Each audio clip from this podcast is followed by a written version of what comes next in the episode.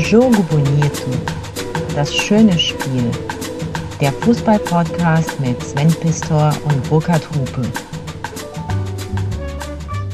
Sven, wusstest du eigentlich, dass es ganz okay ist, das hier alles ganz alleine zu machen, weil du ja schon wieder im Urlaub bist und ich ja schon wieder nicht? Ich bin ja noch hier und mache jetzt Jogo Bonito allein. Liebe Jogadores, wusstet ihr eigentlich, dass es echt cool ist? dass es echt cool ist, das auch mal allein zu machen? Ja, ist wirklich so. Ja, jetzt, ich habe hier die ganzen Regler unter mir und kann machen, was ich will. Ich kann Musik spielen, so wie ich will. Ich kann erzählen, was ich will. Ich gucke hier nicht in ein überfordertes Gesicht. Das ist toll. Und ich habe mir überlegt, also Sven und ich haben uns das überlegt, dass wir im Sommer so ein bisschen für leichte Unterhaltung sorgen wollen. Also wir machen jetzt hier nichts äh, tiefgründiges oder so, sondern wir versuchen euch so ein bisschen leichtes Sommergepäck mit an die Hand und an die Ohren zu geben. Wenn ihr zum Beispiel plant oder schon unterwegs seid nach Italien, um da euren Sommerurlaub zu verbringen, dann seid ihr hier in dieser Folge noch richtiger als sonst, denn in meinem ersten Sommergepäck packe ich eine kleine literarische Reisetasche für das schöne Italien. Und bevor es losgeht, müssen wir aber noch ein paar Sachen klären. Ja, es gab ja doch den ein oder anderen Eklat nach unserem Auftritt äh, in der Kirche in Ehrenfeld nach Jogo Live. Und dazu gibt es auch eine E-Mail, die gerade bei mir hier aus dem Drucker gekommen ist. Die muss ich mal gerade holen, Augenblick.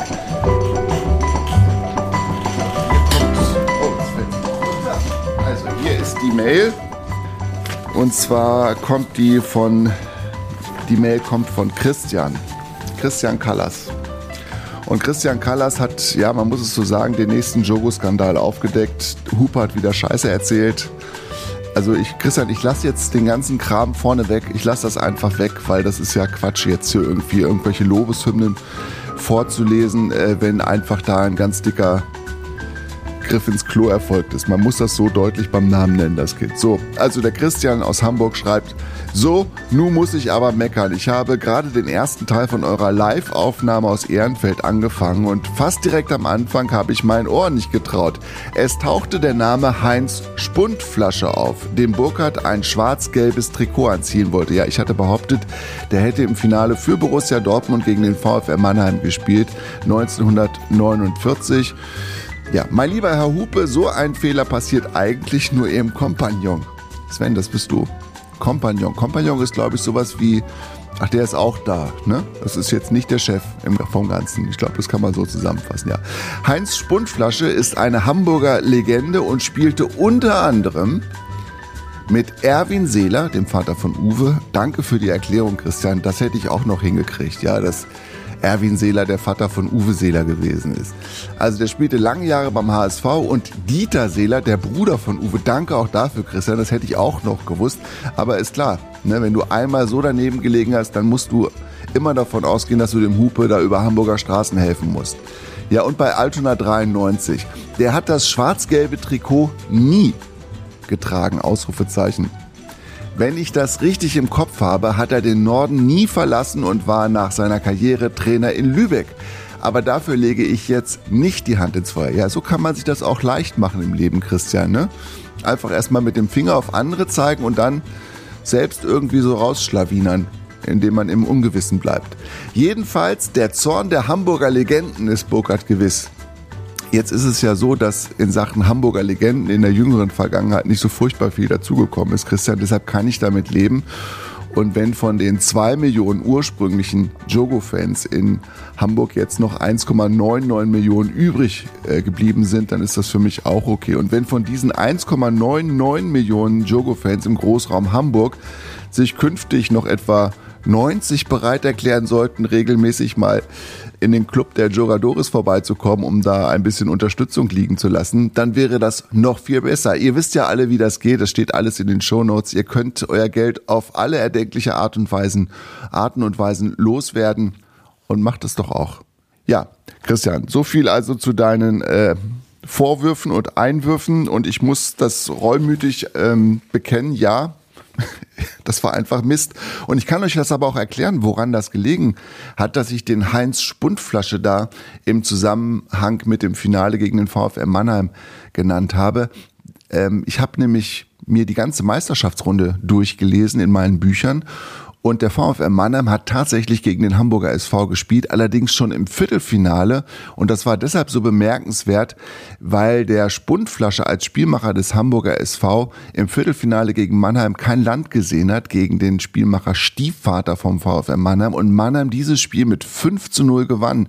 Und das hatte ich mir aufgeschrieben und dann ist es irgendwie in Richtung Finale gerutscht. Ja, ist blöd, passiert. Sorry an alle Hamburg-Fans. Ähm, aber ihr seid ja Kummer gewohnt und Lebe geht weiter, ist ja klar. So, liebe Leute, dann kommen wir doch jetzt hier in dieses schöne Land. Es gibt ähm, über Italien ja die ein oder andere wirklich schöne kleine Geschichte und ein paar davon findet ihr auch in meinem Buch Der Weisheit letzter Schuss und eine heißt UFOs über Florenz und die will ich euch jetzt mal kurz erzählen, wie die geht, diese Geschichte mit UFOs über Florenz. Es war kurz nach halb drei an einem dieser späten Nachmittage im Oktober, an denen die Sonne mit letzter Kraft die Farben der Toskana zum Leuchten bringt. Die zweiten Mannschaften des AC Florenz und von US Pistoiese hatten immerhin 10.000 Zuschauer ins Stadio Comunale von Florenz gelockt. Nicht schlecht für einen Mittwochnachmittag. Kurz nach der Pause gegen 14.30 Uhr also wurde es, muss kurz umblättern, wurde es auf einmal merkwürdig unruhig im Stadion. Merkwürdig deshalb, weil diese Unruhe nicht dem Spielgeschehen entsprach. Immer mehr Zuschauer legten ihren Kopf in den Nacken und zeigten in den Himmel. Nun blickten auch die Spieler nach oben und der Schiedsrichter unterbrach die Begegnung. Abwehrspieler Ardico Magnini gab später zu Protokoll, da war etwas, das aussah wie ein Ei, und es bewegte sich sehr, sehr langsam. Jeder blickte nach oben, und zugleich fiel eine Art silbriger Glitter vom Himmel. Niemand in Florenz wäre auf die Idee gekommen, Ardico Magnini als Spinner abzustempeln. Immerhin war er eine lebende Legende der Fiorentina und dazu auch italienischer Nationalspieler. Wir waren sprachlos und geschockt, erklärte er später, und niemand lachte ihn aus.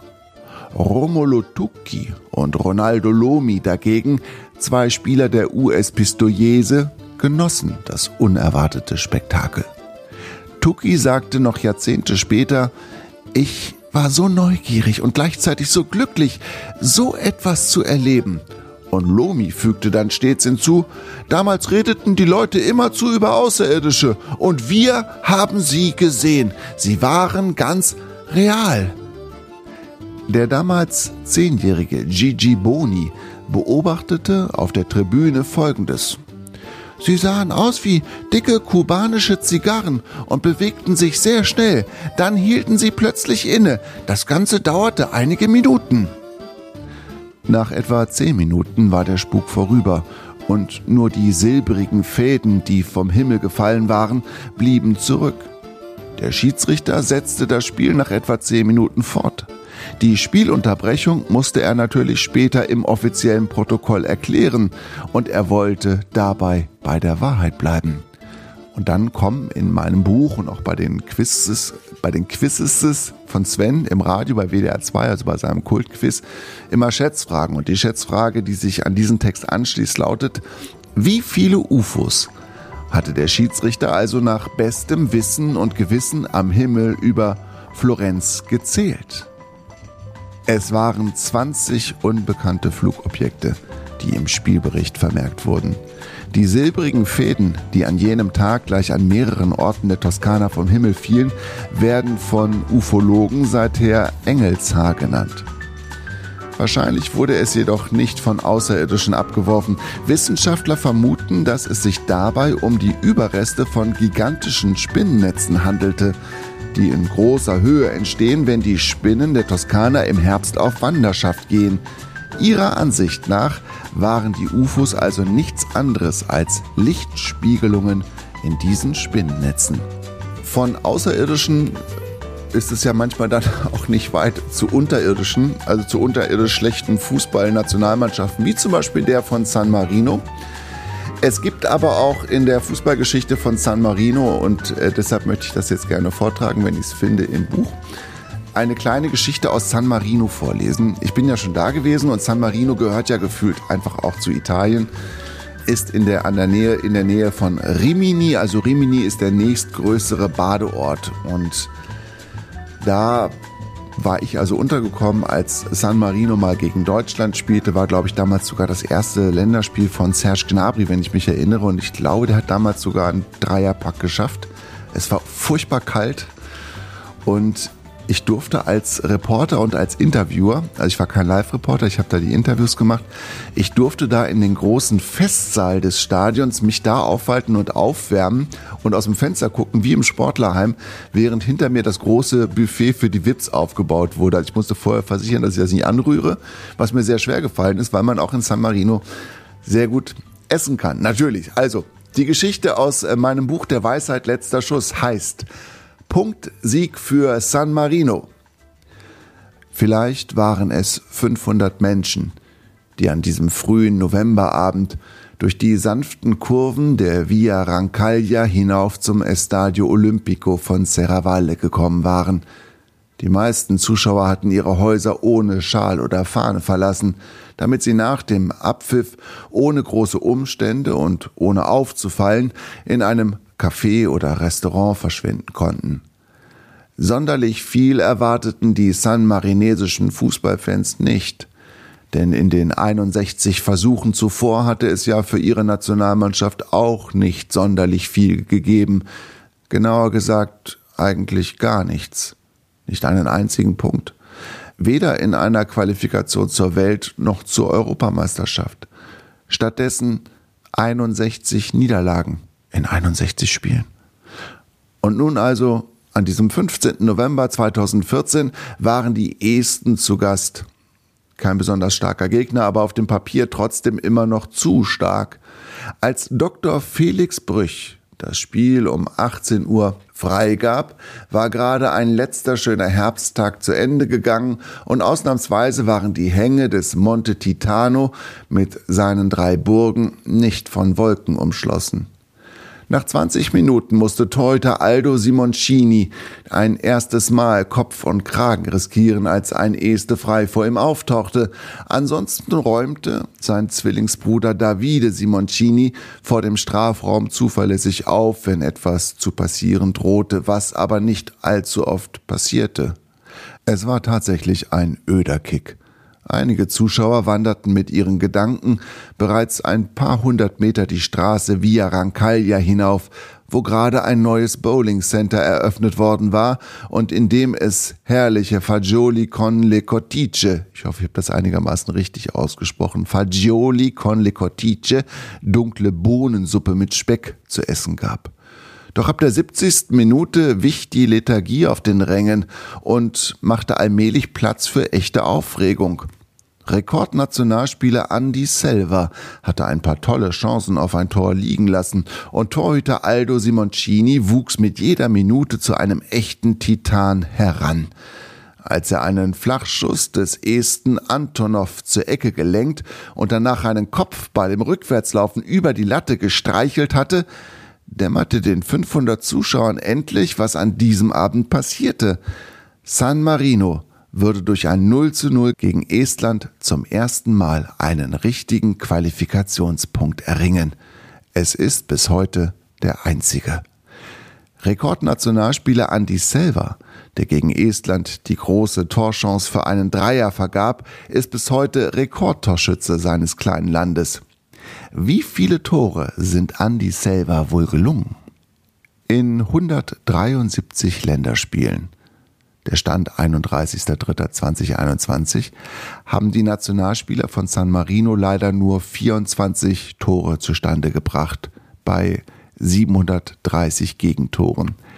Jedes dritte sanmarinesische Tor, also insgesamt acht, steuerte Andy Selva bei, darunter auch den Siegtreffer zum 1 zu 0 im Freundschaftsspiel gegen Liechtenstein. Über 17 Jahre ist das jetzt schon her also jetzt schon fast 20, denn dieses Buch ist ja jetzt auch schon zweieinhalb Jahre alt. Und bis heute der einzige Länderspielsieg für die älteste noch bestehende Republik der Welt. Das ist auch interessant, oder? Dass San Marino tatsächlich die älteste noch bestehende Republik der Welt ist. Ein ganz interessanter, ganz schmaler, kleiner Landstrich. Eigentlich ist es nur ein Bergrücken, dieses Land San Marino. Also wenn ihr mal irgendwie an der Adria seid und Bock habt, mal einen Tag nicht ans Meer zu gehen, sondern euch irgendwas Besonderes ähm, zu geben, fahrt nach San Marino rauf auf die Burg.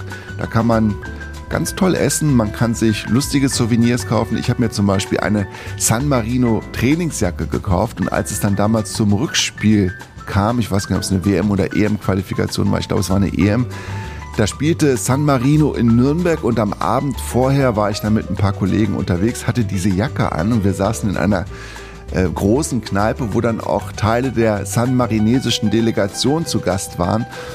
Und mit dem bin ich dann ins Gespräch gekommen. Das ist ja klar, denn die sahen meine Jacke und dachte, dachten, ich gehöre zu denen. Und irgendwie war das auch so. Ich gehörte auch zu denen, weil die einfach sehr sympathisch waren und äh, mir das sehr viel Spaß und Freude bereitet hat, äh, mich mit San Marino zu beschäftigen kommen wir noch mal zu einer Geschichte von euch. Und zwar habe ich hier schon seit längerer Zeit eine Geschichte liegen vom Thomas, vom Thomas Ottensmann, der ähm, das großartige Pokalfinale 1973 zwischen Borussia Mönchengladbach und dem ersten FC Köln im Düsseldorfer Rheinstadion nochmal versucht hat, in einer ja, literarische, in eine literarische Form zu gießen mit ähm, erdachten Figuren, die, glaube ich, stark an ihn selbst erinnern. Und die hat er uns geschickt. Und ich dachte mir, das kann man ja jetzt gut machen, weil in der vergangenen Woche erst der 50. Jahrestag dieses vermeintlich oder vermutlich besten Pokalfinals aller Zeiten gefeiert worden ist. Da gab es auch nochmal ein großes Interview mit Günter Netzer. Ich weiß nicht, wie es dir geht, Sven, aber ich kann davon nicht genug lesen. Ja, also dieses Pokalfinale, ich kann jetzt nicht alles vorlesen, Thomas, weil es wirklich sehr, sehr lang ist. Und äh, er erzählt also die Geschichte von einem Peter und wie der dieses Anfang der 70er Jahre erlebt hat, dieses Spiel. Und Peter wusste damals auch nicht, dass dieses Pokalfinale auch viele Jahrzehnte später noch als das beste deutsche Pokalfinale bezeichnet werden würde. Es ging mit einem 1 zu 1 in die Verlängerung und Peter war froh, dass nicht mehr per Losentscheid oder Münzwurf entschieden wurde, was bis auf wenige Jahre zuvor tatsächlich der Fall war. Auch ein Wiederholungsspiel gab es im Falle eines Unentschiedens nicht mehr, deutete offenbar einiges auf ein Elfmeterschießen hin. Dann die Sprechchöre. Netzer, Netzer, Netzer. Der Lange, wie er offenbar von seinem Trainer genannt wurde, fragte einen völlig ausgepumpten Mitspieler, ob er sich noch fit fühle. Der verneinte und Günter Netzer teilte seinem Trainer mit, dass er jetzt mal reingehe. Abgesprochen soll das nicht gewesen sein. Der Rest ist Legende. Netzer wechselte sich selbst ein und erzielte mit seiner zweiten Ballberührung den 2 zu 1 Siegtreffer. Es wurde das Tor des Monats und das Tor des Jahres 1973 und es ließ einen kleinen Jungen mit Pippi in den Augen zurück. Er hatte deutlich gemerkt, dass dort auf dem Fernsehschirm etwas Außergewöhnliches passiert war. Ein Spiel, das es so schnell nicht noch einmal geben würde und er wusste endlich, welcher sein Verein sein würde, sein musste. Und er trug fortan die Raute im Herzen und als einziger im lokalen Verein weiße Hose und weiße Stutzen. Immer. Ja, Thomas. Ich weiß nicht, ob Sven uns jetzt noch zuhört, aber ich fand die Geschichte schön. Ne, ich habe noch eine ganz tolle von Bruno Specht. Der Bruno. Die wollte ich eigentlich auch schon an dem Abend in der Kirche vorlesen von Bruno weil sie einfach so toll ist. Seine Nachricht. Hallo Jogadores, mit großem Vergnügen höre ich mir die wöchentlichen Podcasts in schöner Regelmäßigkeit an, so auch die letzte Folge, wo es um das erste Pokalendspiel nach dem Krieg 1985 in Berlin ging. Ich war mit ein paar Freunden dabei und allein die Anreise über die Transitstrecke war unbeschreiblich, denn wir nötigten unseren Busfahrer an einem Rastplatz rauszufahren der nicht für Busse erlaubt war. Nachdem wir alle von der Toilette zurückkamen, standen dort zwei Fopos, also Volkspolizisten, und wollten vom Busfahrer, ich glaube es waren 150 D-Mark West, für die Ordnungswidrigkeit einkassieren. Nun, Wir haben dann alle zusammengeschmissen, mussten alle wie in der Reihenfolge auf der Visa-Einreiseliste aufgeführt antreten, unsere Reisepässe vorzeigen und stramm stehen. Wir durften dann nach circa 45 Minuten weiterfahren. Danach war erstmal Stille im Bus angesagt, sehr beeindruckend im negativen Sinne. In Berlin West, dann endlich angekommen, stieg die Vorfreude auf das Spiel. Wir hatten uns mit der Außenseiterrolle abgefunden. Im Laufe des Spiels merkten wir aber, da geht was. Die damalige Uerdiger Mannschaft konnte einfach mehr als nur geradeaus laufen. Es war ein herrlicher Nachmittag für uns bei brütender Hitze, dem völlig verdienten Sieg und jeder Menge isotonischer Schaumgetränke während und danach. Es gab damals tatsächlich noch einfache Händler, die vor dem Stadion ihr Bier zu zivilen Preisen verkaufen durften.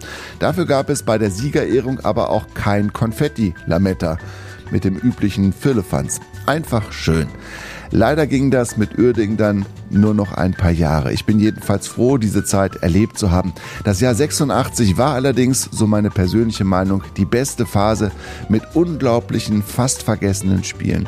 Ach ja, da es hier mit dem örtlichen Fußballverein scheinbar nicht mehr klappt, habe ich mal 19,36 Euro überwiesen. Einmal schwarz-gelb, immer schwarz-gelb, was bei mir aber nicht für den Fußball gilt. Also 1936, das auch äh, als Einwurf ist, wenn ich mich nicht ganz täusche, das Gründungsjahr im Krefelder Eishockey. Macht euch einen schönen Sommer, habt viel Spaß und macht vor allem mit Herzblut weiter so. Bruno, das werden wir ganz sicher versuchen und ich bin da auch ganz zuversichtlich, dass uns das gelingt.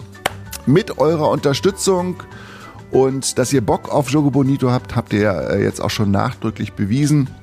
Die ersten drei Live-Shows, ich meine, wer kann das schon von sich behaupten?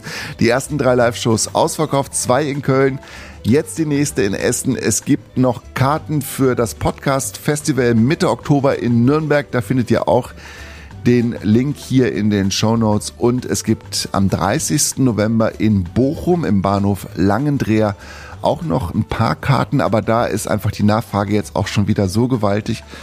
Das macht uns ein bisschen sprachlos vor Glück und auch ein bisschen vor Stolz.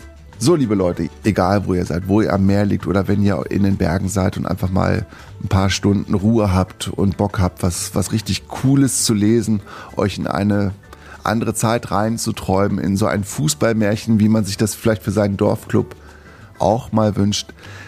Das Wunder von Castel di Sangro von Joe McGuinness ist einfach ein so wahnsinnig schönes Buch. Leider ist äh, Joe Guinness mittlerweile verstorben, ist ein ganz bekannter Schriftsteller gewesen in den USA und er hat nur 1900 96 etwas gemacht, was man machen kann, wenn man natürlich als Schriftsteller erfolgreich gewesen ist und einfach Bock hat auf ein neues Projekt, von dem man noch nicht genau weiß, wohin es führen wird. Er hatte also als Schriftsteller zunächst den Auftrag, den Gerichtsprozess gegen den ehemaligen Footballstar O.J. Simpson ähm, zu verfolgen. Er ist dann auch beim Gerichtsprozess dabei gewesen und hatte dann aber nach diesem Gerichtsprozess das Gefühl, dass er das nicht niederschreiben möchte. Aus welchen Gründen auch immer. Er hat es nicht gemacht. Er hat einen Millionenvorvertrag mit seinem Verlag ein, einfach platzen lassen und hat stattdessen Wind gekriegt vom Wunder der Fußballmannschaft von Castel di Sangro, mitten in den Abruzzen gelegen, ein Dorf oder eine Kleinstadt, ganz wie man will, mit fünf bis sechstausend Einwohnern.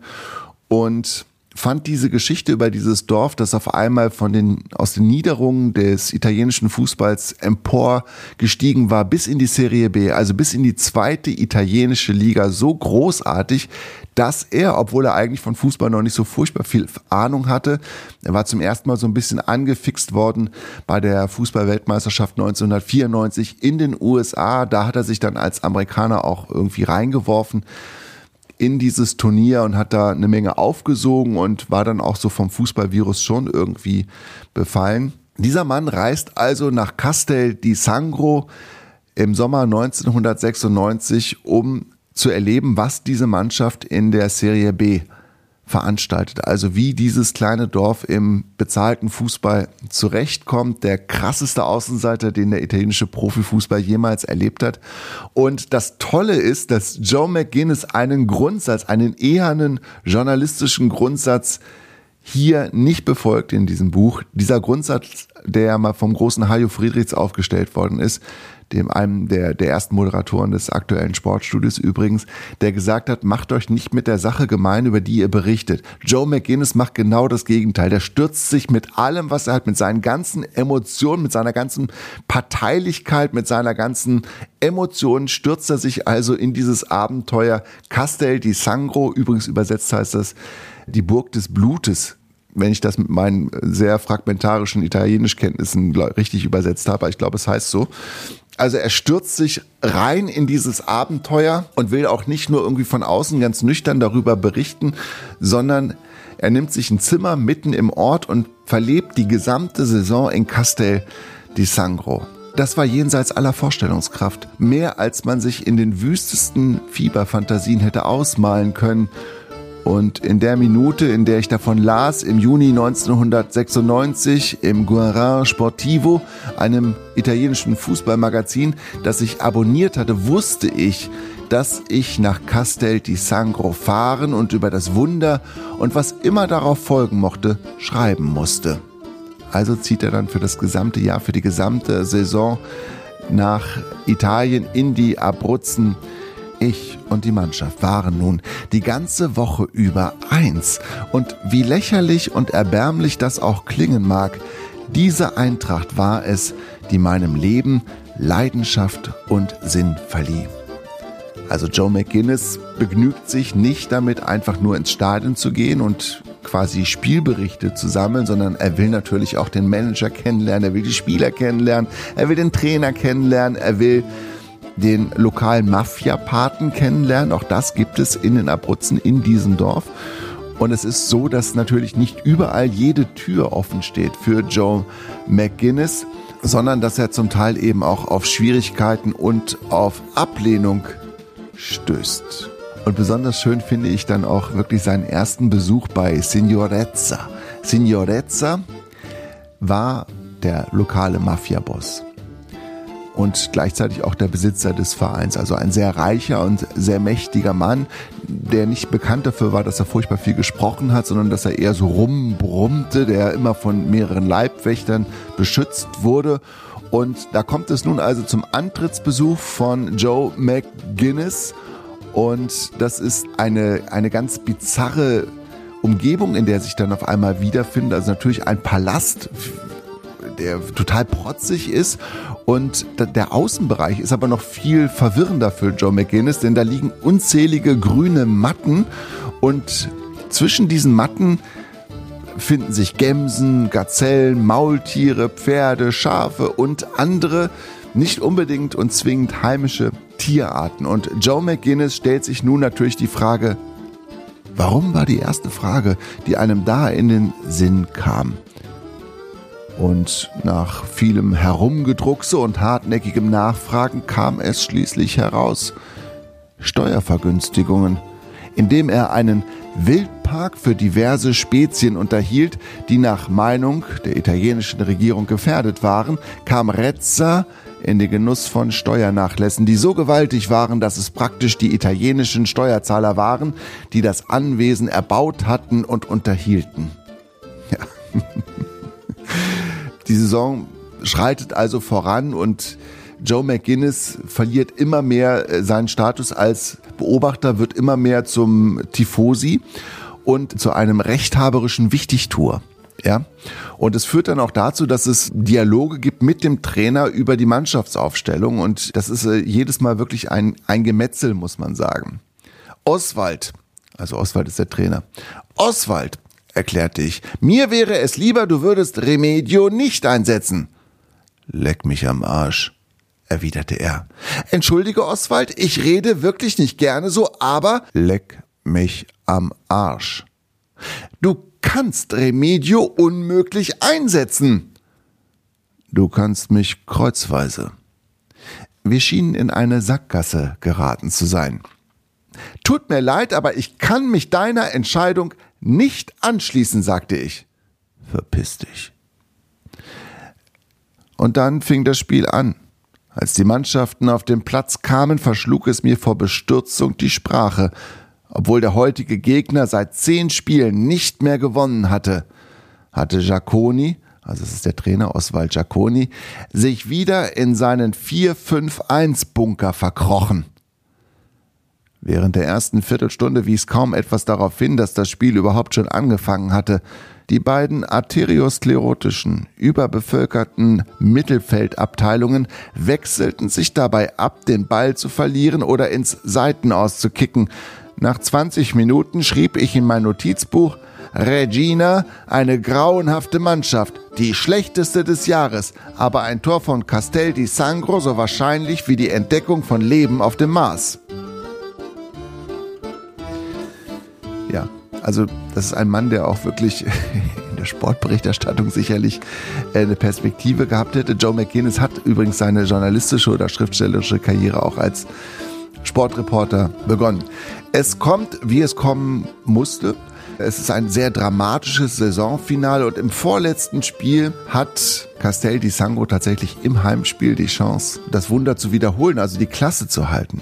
Und in diesem vorletzten Spiel spielt Castel di Sangro gegen Pescara und führt auch lange mit 1 zu 0, ehe dann Pescara knapp eine Viertelstunde vor dem Ende das 1 zu 1 gelingt. Doch drei Minuten später, bei nur noch zehn verbleibenden Spielminuten und einer so extremen Anspannung, dass ein Massenherzinfarkt drohte, tankte sich Claudio vor das gegnerische Tor durch und zog aus 18 Metern zum härtesten Knaller seines Lebens ab. Es war vorbei.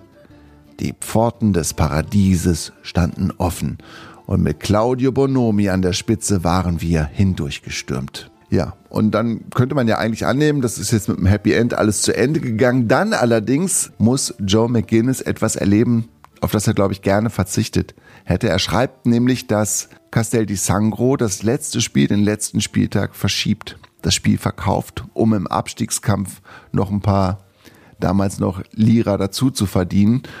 Joe McGuinness protestiert dagegen wütend und heftig und wird dann vom Manager Gravina zur Rede gestellt. Sollten Sie in Ihrem Buch irgendetwas über uns schreiben, darüber, dass mit dem Bari-Spiel irgendetwas nicht in Ordnung wäre, dann wird das Ihnen so leid tun, dass Sie nie wieder etwas schreiben möchten. Haben Sie das kapiert? Dabei blickte er zu Signorezza hinüber, als wolle er mich dadurch einschüchtern. Ja, er hat sich dadurch nicht einschüchtern lassen und er hat darüber geschrieben, das ist das Schlusskapitel das irgendwie auch nochmal ein eher trauriges äh, Licht natürlich wirft auf den italienischen Fußball, zumindest in den 90er Jahren. Insgesamt ist dieses Buch so vollgestopft mit persönlichen Begegnungen, mit witzigen Beobachtungen, mit unfassbar skurrilen Dialogen. Leute, wenn ihr noch keine Reiselektüre habt, dann besorgt euch dieses Buch Das Wunder von Castel di Sangro von Joe McGuinness. Ich lege es euch ganz dringend ans Herz. So, liebe Leute, jetzt kommt noch eine letzte Geschichte. Wir gehen nochmal nach Italien. Es geht noch einmal in die 50er Jahre zurück. Und das ist eine Geschichte, die auch im Fußballquiz von Sven auf WDR 2 schon erzählt worden ist.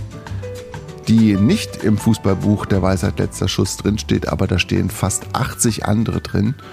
Und da ist bestimmt auch das ein oder andere Aha-Moment noch versteckt. Als Schiedsrichter Bonetto zum Entsetzen der rund 60.000 Zuschauer im Olympiastadion von Rom auf den berühmten Punkt zeigte, waren nur noch drei Minuten zu spielen. Lazio gegen Bologna an einem sonnigen Septembertag 1957 hatte bis dahin alle Erwartungen und Hoffnungen erfüllt. Es stand 4 zu 3 für Lazio. Der Handelfmeter wurde jedoch Bologna zugesprochen. Bolognas Mittelstürmer Gino Pivatelli war das ganze Getöse und Gezeter im Stadion rund um diesen Elfmeter egal. Der Ball lag ja da, wo er liegen musste und der Torhüter stand. Moment, was machte der Torhüter da? Roberto Lovati stand mit verschränkten Armen auf der Torlinie, jedoch mit dem Rücken zum Spielfeld. Es war seine Form des Protestes gegen diesen zweifelhaften Handelfmeter, aber hatte man sowas schon mal gesehen und war das überhaupt nach den Regeln? Schiri Bonetto wusste offensichtlich keine Antwort und gab den Ball frei. Pivatelli lief an und lächelte dabei selbstgewiss. Niemand konnte ahnen, wie schnell sich dieser Roberto Lovati um die eigene Achse drehen würde, um den Elfmeter mit dem Fuß zu parieren und den Ball danach unter seinem Körper zu begraben. Beim anschließenden Nachsetzen des wütenden und gedemütigten Schützen Pivatelli erlitt Latios Torhüter starke Prellungen am Arm und an der Schulter und außerdem wurde seine Hand gebrochen. Die anschließende, unvermeidlich erscheinende Schlägerei im Torraum von Lazio Rom hatte drei Platzverweise zur Folge. Am Ergebnis änderte sich nichts. Damit ist die Geschichte von 1957 und des verrückten Lazio-Keepers eigentlich auserzählt. Ich habe mir aber die Frage gestellt, seit wann müssen Torhüter bei der Ausführung des Elfmeters eigentlich auf der Linie stehen? Also habe ich gesucht und ich bin fündig geworden seit 1929. In den Jahren zuvor hatten die Torhüter noch ungeheure Möglichkeiten. Bis ins Jahr 1906 durften sie nach dem Pfiff des Schiedsrichters dem Elfmeter schützen, so weit entgegenstürmen, wie sie wollten und wie sie konnten natürlich. Bis zur erneuten Regelverschärfung 1929 durften die Keeper immerhin im 5-Meter-Raum machen, was sie wollten. Leute, das war's. Das war Teil 1 des Jogo Sommergepäcks. Dieses Mal mit der Ausgabe Italien. In der nächsten Woche ist Sven dran, der gerade in Schweden unterwegs ist und der auch wunderbare Geschichten im Gepäck hat, das weiß ich. Er wird auch aus seinem Buch vorlesen. Es wird ein paar Mails geben. Also wir bleiben für euch am Ball. Jogo Bonito gibt's auch weiter in der Sommerpause. Wir wünschen euch eine tolle Zeit, wo immer es euch hinzieht, mit euren Familien oder ganz allein. Bis zum nächsten Mal. Servus und Goodbye oder Ciao, ciao, ciao. Euer Burkhard.